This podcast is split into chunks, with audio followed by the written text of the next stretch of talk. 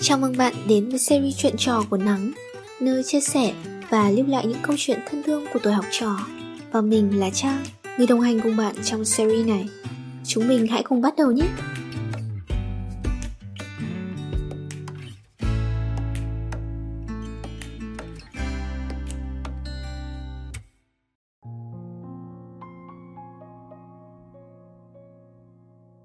Chào Nắng và các bạn thính giả. Tôi rất thích nghe những tập podcast của Nắng. Sau mỗi tập, tôi đều cảm nhận được tình yêu thương và những thông điệp ý nghĩa. Mà ở đó, nhân vật chính là những cô cậu học trò mầm non tương lai của đất nước. Và tôi nhận ra tình yêu dành cho đám trẻ đã quá lớn trong tôi, đến mức muốn ở mãi bên cạnh chúng. Ngày hôm nay, tôi muốn kể với các bạn về tình yêu của tôi với những mầm non ấy, nơi tôi đang công tác. hai mươi lăm tuổi, tôi hiện đang là một giáo viên tiểu học ở xã vùng cao. Phần lớn học sinh của tôi là các em nhỏ người dân tộc thiểu số. Cuộc sống của các em rất khó khăn. Những bữa cơm với thịt hay thức quà vặt đơn giản như gói kẹo, gói bánh thực sự quá xa xỉ.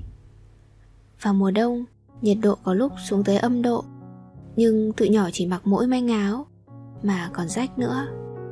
Mùa mưa, đất đá sạt lở, nhà cửa, đồ đạc đều bị cuốn trôi. Sau những trận mưa lũ, hầu hết các em sẽ nghỉ học.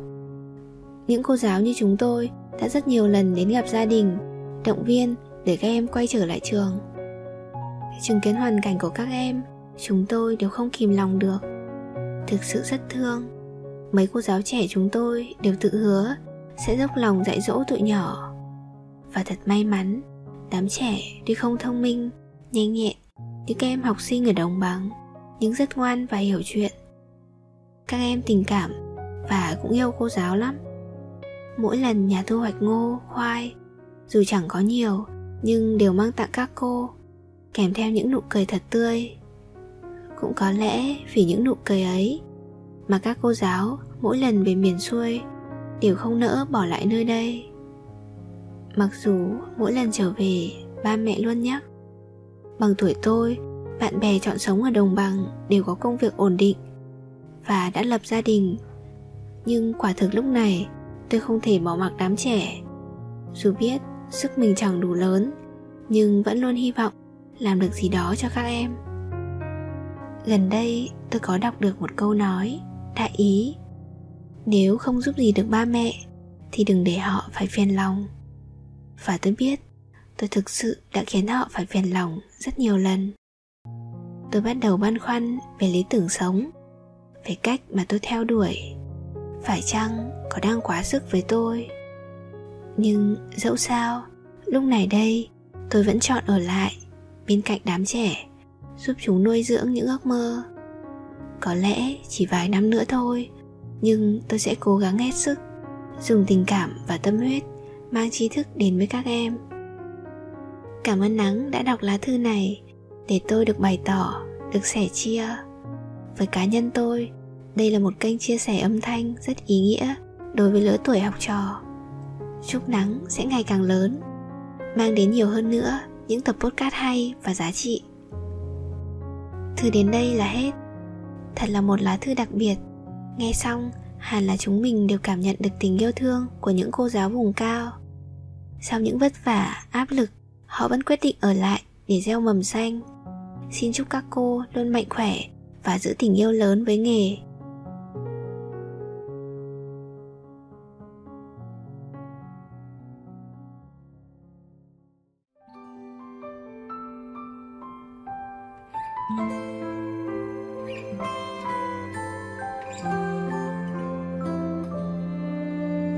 Ai thuở bé cũng đã từng ước, ước sau này mình lớn sẽ chung ra làm sao, sống thế nào.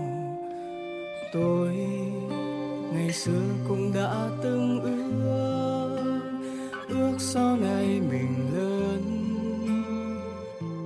sẽ đi muôn nơi khắp phương trời. Rồi cuộc đời đã đưa tôi đi rất xa, người ước giờ đã chắp cánh người xót ước mơ, và tôi gieo mầm xanh ấy cho cuộc đời, nhẹ vùn tay và tiêu tưới lên cao vời. Đến một ngày tương lai rồi mầm xanh kia sẽ tỏa bóng râm chờ che các con đường. Ai rồi cùng bước qua cuộc đời để là những hành trang ở đây thế giới sẽ thật đẹp nếu như một ngày ta mỉm cười buông tay ở dưới tán cây mình gầy.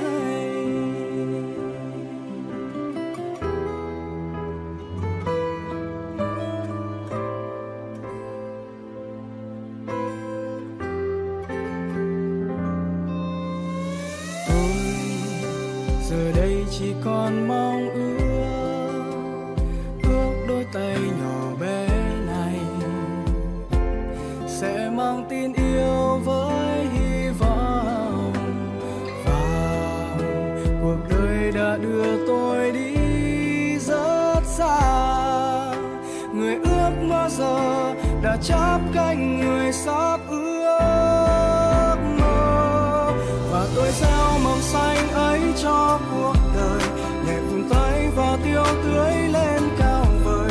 Đến một ngày tương lai rồi mầm xanh kia sẽ tỏa bóng râm chờ che cả con đường. Ai rồi cùng bước qua cuộc đời để lại những hành trang ở đây thế giới sẽ thật đẹp nếu như một ngày ta mỉm cười buông tay ở dưới tán cây mình gầy.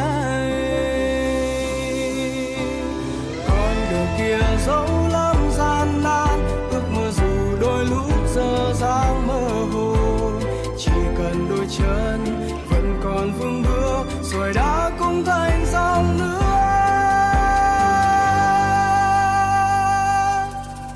Và tôi gieo mầm xanh ấy cho cuộc đời, nhẹ vùn tay và tiêu tưới lên cao vời. Đến một ngày tương lai rồi mầm xanh kia sẽ tỏa bóng râm chờ che cả con đường. Ai rồi cùng bước qua cuộc đời để lại những hành trang ở đây thế giới sẽ thật đẹp nếu như một ngày ta mỉm cười buông tay ở dưới tán cây mình gầy. Ta mỉm cười buông tay ở dưới tán cây